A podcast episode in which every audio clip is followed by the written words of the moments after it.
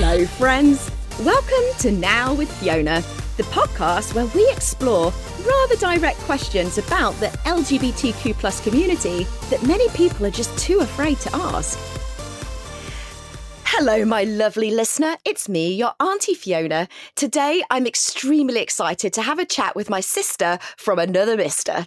Laila Ireland and I met in 2012, and I'm seriously gobsmacked that it has now been 10 years.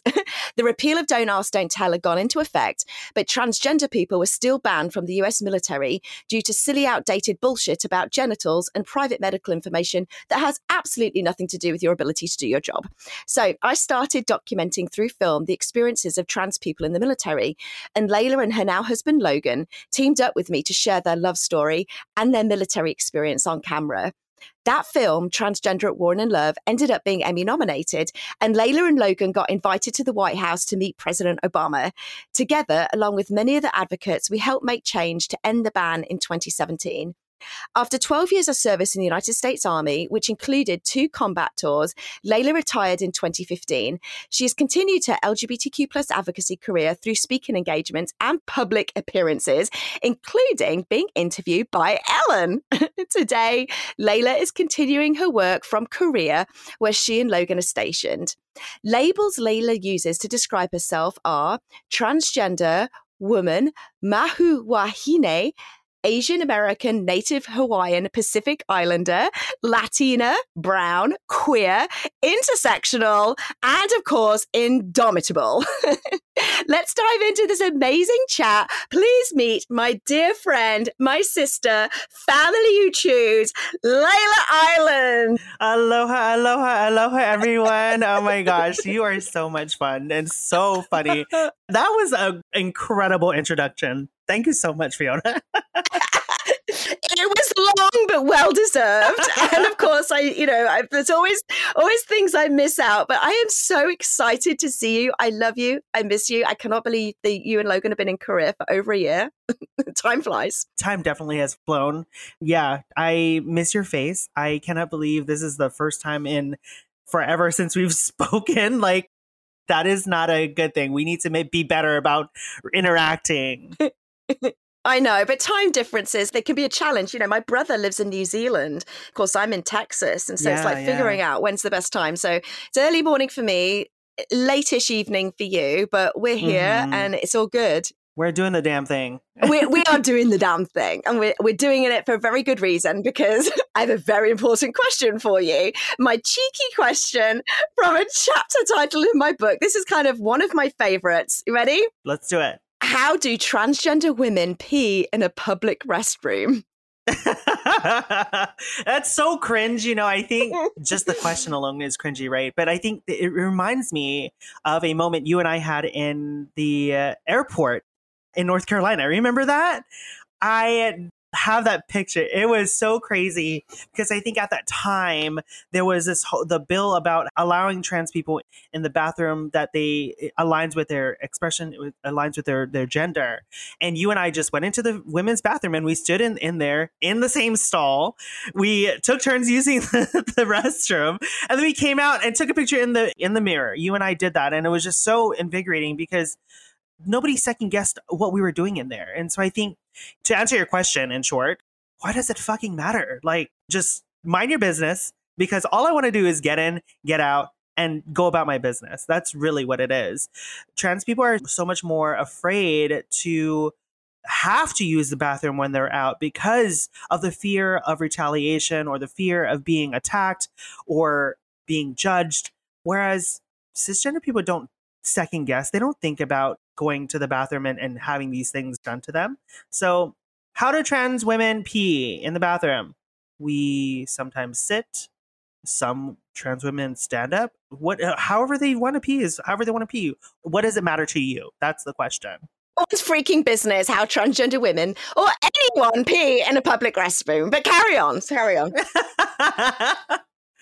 yes, exactly. No, that literally, like, it's no one's business trans people in general.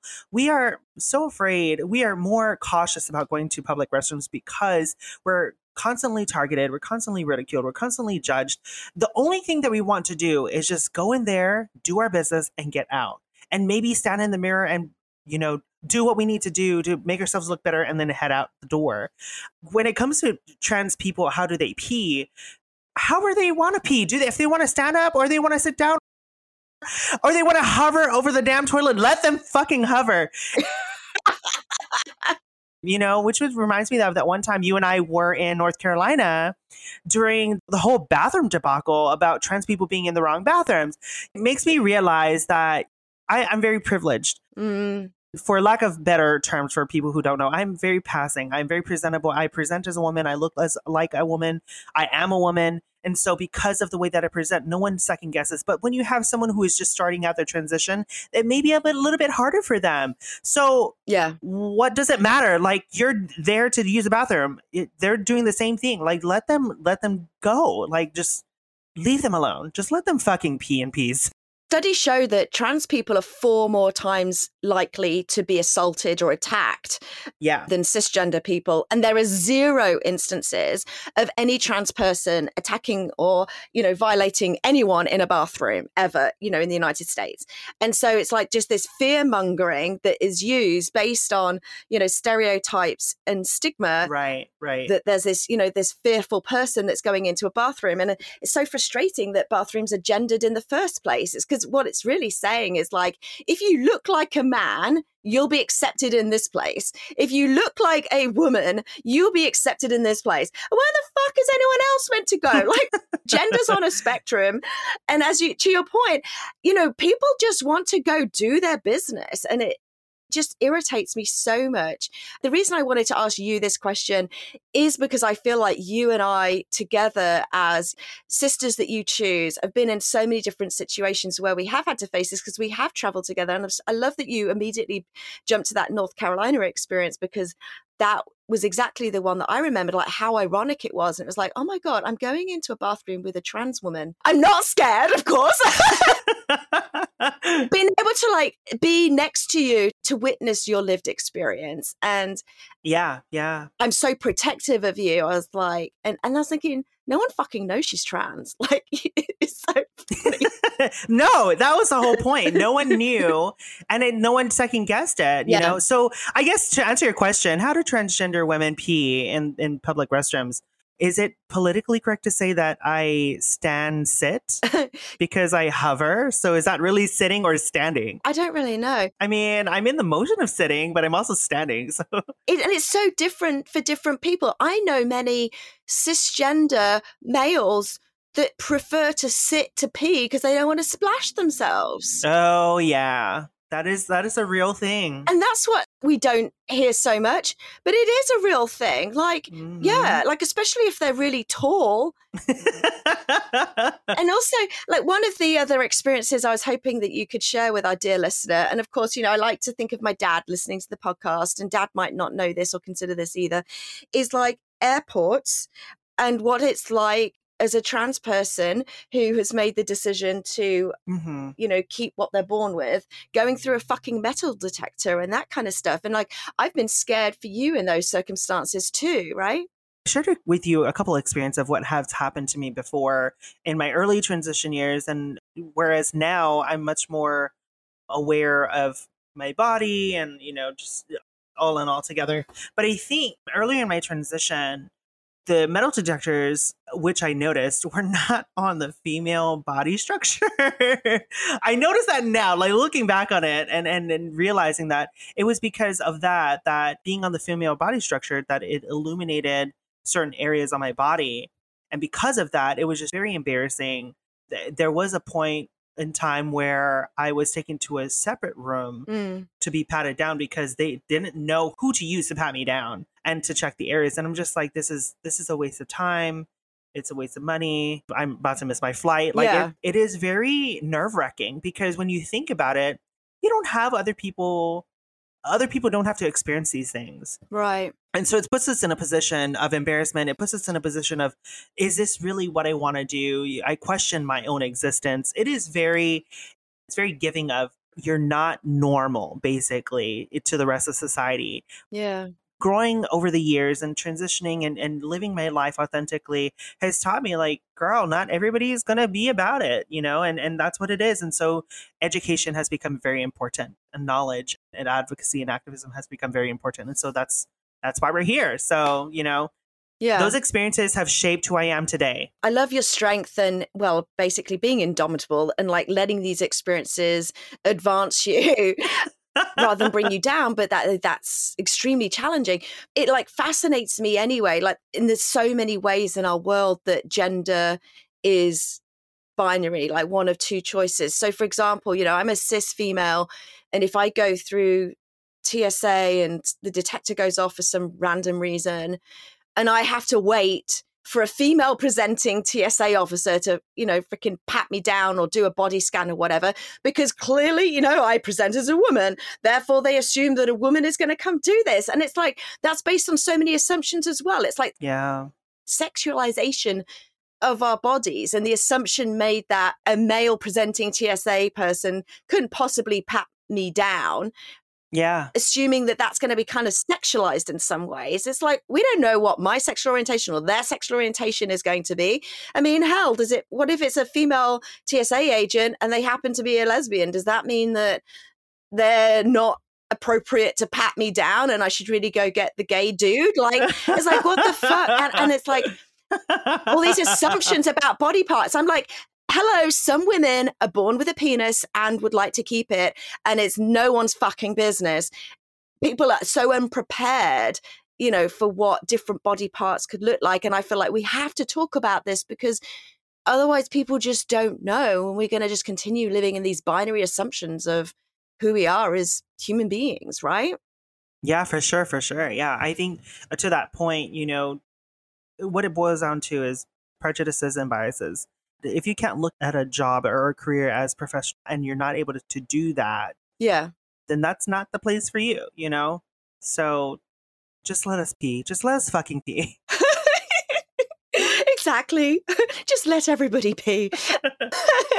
the military is like one of the most binary workplaces you'll find, which is, you know, one of the reasons why I wanted to do the film work with the military, not only to like help end the ban, but to kind of demonstrate that yeah. you know how things are so gendered. So what was the experience like in the military when it comes to like bathrooms? I guess we're going to stick on the subject of bathrooms for a little while longer. Yeah. What's it like going to the bathroom in the military?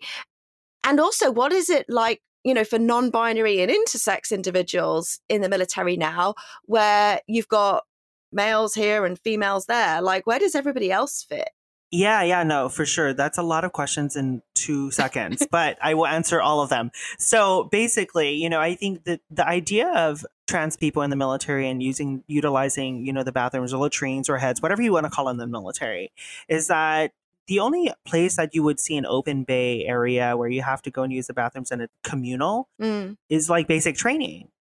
And when you get into the real military, into your real career, into your real job and your real first, you know, duty station, all of the urinals, all of the toilet, they have separate stalls the separate stalls. Yeah they're separate stalls and they're covered yeah individual stalls. So it's not a problem right?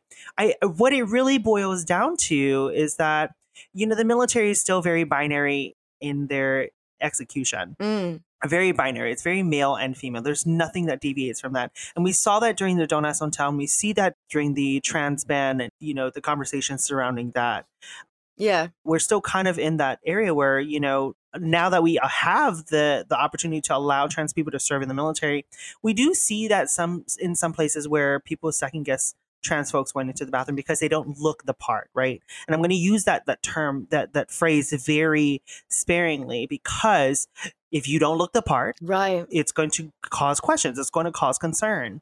And so yeah. for a lot of folks that, you know, are passing have passing privileges in the military that present very binary, they are able to, you know, use the bathroom without any concern or, or challenge whereas other folks don't have that uh, they, they don't they're not afforded that yeah that opportunity that respect in that where and it's the same thing for non-binary and you know intersex folks. Right now the military does not recognize non-binary or intersex folks which is Hmm. it's it's an upward it's an uphill challenge right? I mean you were part of the movement in the beginning. You saw a lot of what was happening in the beginning and and, and even until now. So what i Yeah. will say is that the don't ask don't tell repeal the the repeal of the ban on don't ask don't tell was the first step in the door Yeah. first step in the door to in the right direction to have equity and equality for LGBTQ folks.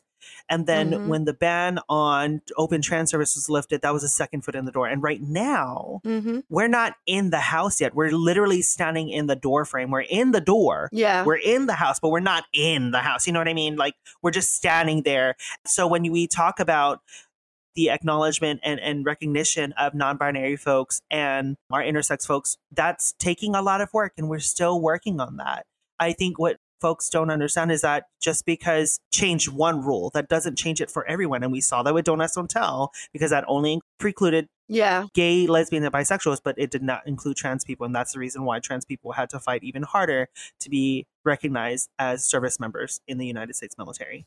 I can see those steps. I remember, like with "Don't Ask, Don't Tell," oftentimes just the words lesbian and gay were used. Like they people didn't even use the word bisexual. They didn't think about bi people in in that movement. Even though, as I'm sure the listener has heard many times me saying, 57% of the lesbian, gay, and bi community is actually bisexual, and so it was like, "Don't Ask, Don't Tell" repeal happened, and everybody thought, "Oh yeah, check that box." LGBT people can now serve, and of course, that was not true. That was a true, yeah. hmm So, like, Don't Ask, Don't Tell was a law that had to be repealed, whereas ending the trans ban was updating medical policy and procedure, like within the military, right? And so, trans ban ended. Had a bit of wibble wobble back and forth through presidencies, but for the most part, I think we're back to where we were in 2017. That's a nice way of putting it. That's a nice way of putting wibble it. wobble, yeah. yes, I'm just going to waste energy on giving my real opinion on that situation. but then like again i think we need to build awareness that this still does not mean that lgbtqia 2 plus 2 spirit people can all 100% be welcomed in, to serve in the military I assume, Laila, is it correct? It's still because of outdated policy, right? I think some of the policies really say if your genitals look like this, then you're not fit to serve, which seems like complete bullshit to me. oh, yeah. Yeah, it still is because of outdated policies. I mean, if we steer away from even the conversation of LGBT folks, we're still operating on a lot of our manuals are still old stuff. We're still looking at generations from before me still operating on those things those policies and those regulations and it's we have such a long way to go on changing policy making it more inclusive making it more equitable for everyone from every demographic to be able to serve in the military it's just it's crazy to me at yeah. how we pride ourselves on being equitable and being inclusive being diverse and yet here we are still having these conversations and that's that's the hard part but it's not hard for those who are fighting, who are standing the line, you know, standing the line and making sure that we get the education out there. We have, we are the voices for our communities. And if you're non binary and want to serve in the military, do you currently have to choose either male or female for processing purposes? Yes, actually, uh, that is a really good question. Thank you for saying that because I have a friend, a really close friend of mine, Mm, lives in California and got their gender marker changed to XE, I think, yeah, or the new in California, right? So they're non-binary. yeah. they got all their documents changed, court order changed, everything is non-binary. But in the military, they were made to choose one or the other. And so right now with their medical treatment, Yeah. they're changing from male to female. And that's that's how they have to identify basically. So as of right now, currently, they identify as male. In a couple months they should have it changed in the military system to the very binary box of female. It's super frustrating to have to tell this really close friend of mine like I'm sorry that you have to go through this. I'm sorry you have to make that decision. Even if you are non binary on the outside, within the military, you have to say you're one or the other. And that's the reality of it right now. But know that the fight is still going forward. And what does that mean for them? Because a lot of us civilians, when we've had no experience of being in the military, you know, we have this imagination that all the males have to go over here and all the females have to go over here, like in terms of like living quarters and correct. And especially like we have this not glamorization, but I don't know, fascination like with, with, war and and like going to a combat zone and what that looks like. And you couldn't possibly like mix the genders because all hell might break loose or something. like Oh yeah, no. What's that like for a non-binary person? Like do they have to go from, you know, your friend currently living in male quarters and then has to go shift to the female quarters? Is that what that looks like? Luckily, my friend doesn't live in the dorms or in the barracks, right? They yeah they have a, a partner and they're married and they live outside of that. Okay. But I think in the general idea of what is it like for non-binary folks, it is very challenging. On top of trans folks in general have this fear of yeah. oh, I don't want to be a, a cause of concern. I don't want people to beat me up. I don't want X, Y, and Z to happen to me. But then when you think about non-binary folks, it causes even more of a concern and a challenge because they don't know how to address you. And then you have those folks who are really, really dedicated to making sure that you know that you are not allowed to be here. And it makes it even harder for, for non-binary folks to, to live authentically, to be and do professionally. Yeah. And just have a good life. You know what I mean? So yeah. It's a lot more challenging for, for our non-binary siblings to be themselves in, in those types of environment. What would your solution be? So I will say that uh, some of the changes that I've seen in the military surrounding equity for LGBT folks has been better. But then I hear stories of, you know, Trans 101 training and how the instructor really just read the PowerPoint slides and wasn't really interactive and just said, I have to do this. So bear with me while I go through these slides. Like hearing those stories is hard mm. to our non binary folks and intersex folks out there that are having to face these challenges, even our LGBT folks in general, having to face these challenges that first you have to be able to find a secure group that you know is going to be your safe haven, find your tribe, mm-hmm. and then let someone know that these things are happening because we cannot fix it if no one's saying anything. And I know that's hard. Yeah. There's a lot of fear that for of retaliation if I say something or if I do this and they're not going to listen to me. And I hear those stories. I really do. In fact, I face those things in my own life, in my own career. Mm. But there comes a day when the last thing I would want for them to do is have a permanent solution to a temporary problem. One, two, I don't want to see folks have to fight their fight alone. Right. Yeah. And I know that Sparta is one of those circles, isn't it? And we'll definitely have the link to that in the show notes. Sparta definitely was a, a very huge safe haven for a lot of trans folks in the early years of the trans military movement. And me, myself, and Logan being one of the first 30 members in, in the organization where we helped build that, which is now a nationally recognized organization built by and operated by trans folks it really is amazing to see how many service members have come out since you know the beginning of this movement for open trans service and how many people we continue to still mentor and see rise up through the rank sparta is definitely one of those places that i will always hold forever in my heart. I have to share with you the most inclusive restrooms that i have ever seen and i can only imagine that potentially they would work great in the military and maybe they already are like this in the military but i walked into these restrooms and i started crying i was like can oh, no. you imagine i know because i was just so i was so happy and so relieved because i stepped into them and i thought this makes me so happy because it's such a safe space for people of any gender expression just to be able to relieve themselves. And so the Austin Media Center, which is the new home of PBS here in Austin, I would say the only thing I would change is say restrooms. You don't even need a symbol of what a human being looks like, but it was one of those most inclusive human beings, like representing all genders. And then, of course, somebody in a wheelchair as well. I mean, we could just put restrooms and not have to yeah. bother like putting the outline of a human being. Anyway, but you walk into them and there's these big stalls that are like family rooms so that if you're an adult with some kids and you don't want to you know lose the kids or let them go running around that there's space for them in order while you do your business. And then it's just like a whole line of stalls. The doors and the walls go from floor to ceiling. So it's completely private and enclosed. It's so cute. They have these little lights above the door. Like, you know, when on TV, when you, the light's on, it's like on air. You lock the door and the light comes on. And then there's just a whole row of washrooms. And that's, I mean, excuse me, not washrooms. There's a whole row of sink and you just come out and wash your hands. Because I think the thing we should fear the most in the restroom are people that don't wash their hands. oh God, yes. And you know, there's a lot of people that don't wash their damn hands. You know, I've been in a lot of women's women's restrooms as myself, right? Yeah.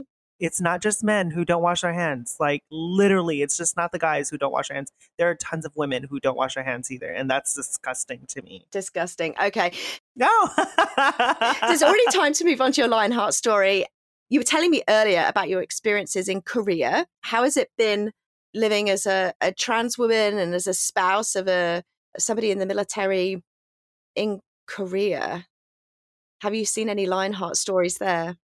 Absolutely. Being from the continental United States and coming to a, a, country that we've never been to, that already poses its challenges.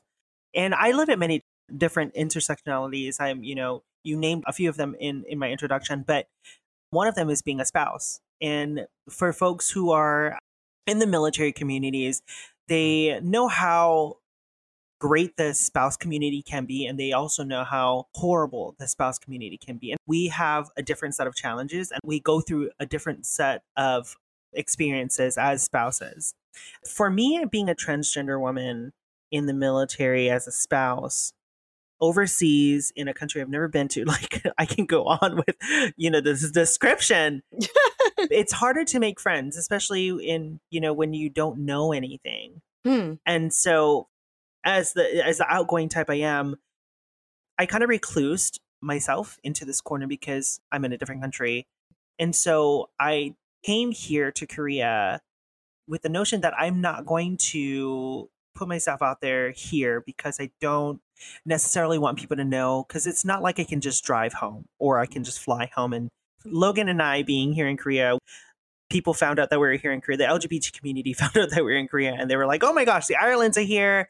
Aww. Let's get them to do some things. And so we've spoken oh. on a few panels, but the very first panel that I was invited to speak on was a pride panel here at the airbase that we are stationed at. Yeah. Which was really nice because it was a, almost a celebration of open trans service like it was a thing right yeah and so there was a panel of i think about 12 people i was i was asked to be the keynote speaker but the real lionheart story is that i had befriended this spouse who her husband works with my husband mm-hmm. and she asked me what was i doing this week and i said you know I have a panel. You should. Mm-hmm. She asked, you know, what was it about? And I was like, oh, you know, it's just about you know military spouses. I'm I'm just a keynote.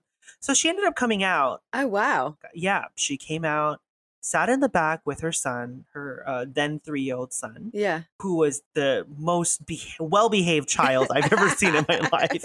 Sat there, and she actually came in right before I did my keynote and listened through the whole thing. Went on to do the Q and A with the panel she was still there in the back. And after the panel was done, after the event was finished, she came up to me and in, in tears oh. basically and hugged me and she said, I had no idea. And I'm so honored and grateful that you oh. were able to share that with me and allow me to to come in and listen, which she said when I first met you, I felt like there was this boundary, you know, like you were very guarded. Yeah. And I asked her, I was like, what do you mean? And she said, well, it just didn't seem like you were fully yourself, like more or less reserved in being present in that moment and, and getting to know someone better. Mm. She, you know, she opened up and she said, I don't care what you identify as, you're a woman. You're my friend. I need friends here. This is a different country. We need to stick together. Mm. My son loves you. Like, oh. she helped create a space where I could really be myself, which is really great because she asks all the questions. She really does. And she doesn't hold back because she's very inquisitive. And it's not because she's she's malicious in the intent of gathering information. She genuinely does not know. And I feel like if folks were just like her, if they didn't know, they would be brave enough to ask the questions, even if they were off the wall questions. It's a moment for trans people to educate, right? I know there's a lot of conversations surrounding that we should not have to educate Right. folks, but the answer is yes and no. There are times when we should educate people, and then there are times when we don't need to because a lot of these things are common sense, like asking how trans women pee in fucking restrooms.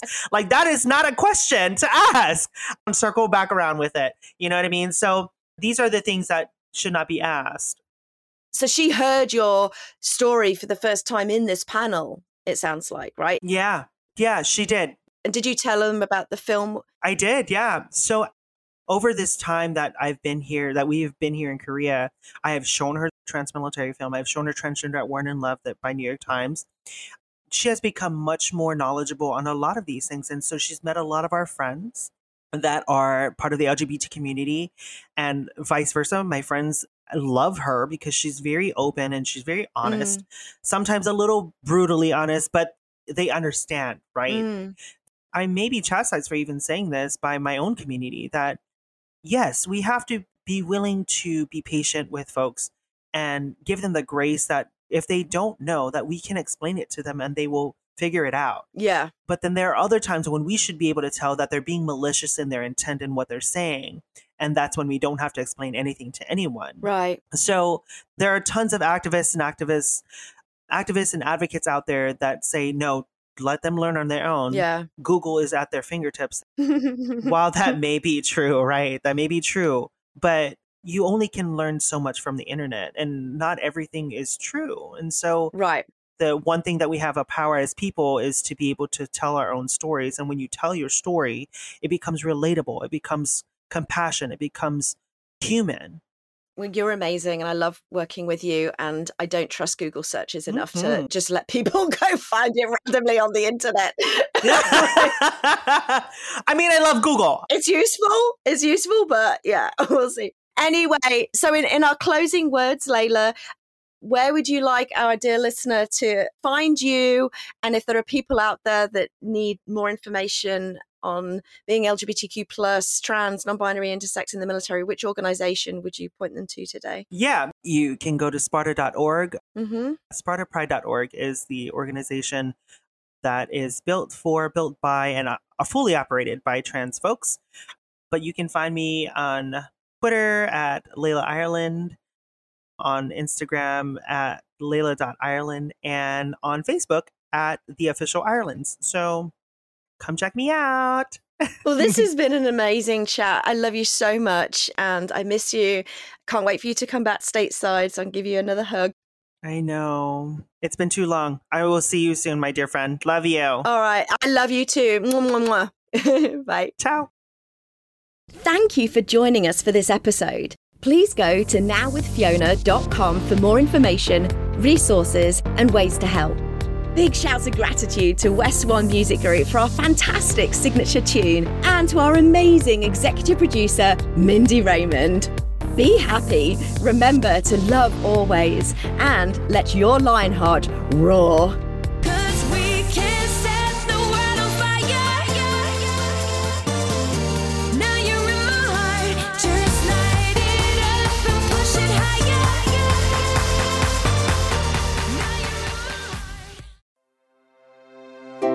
This has been a production of Twin Flame Studios.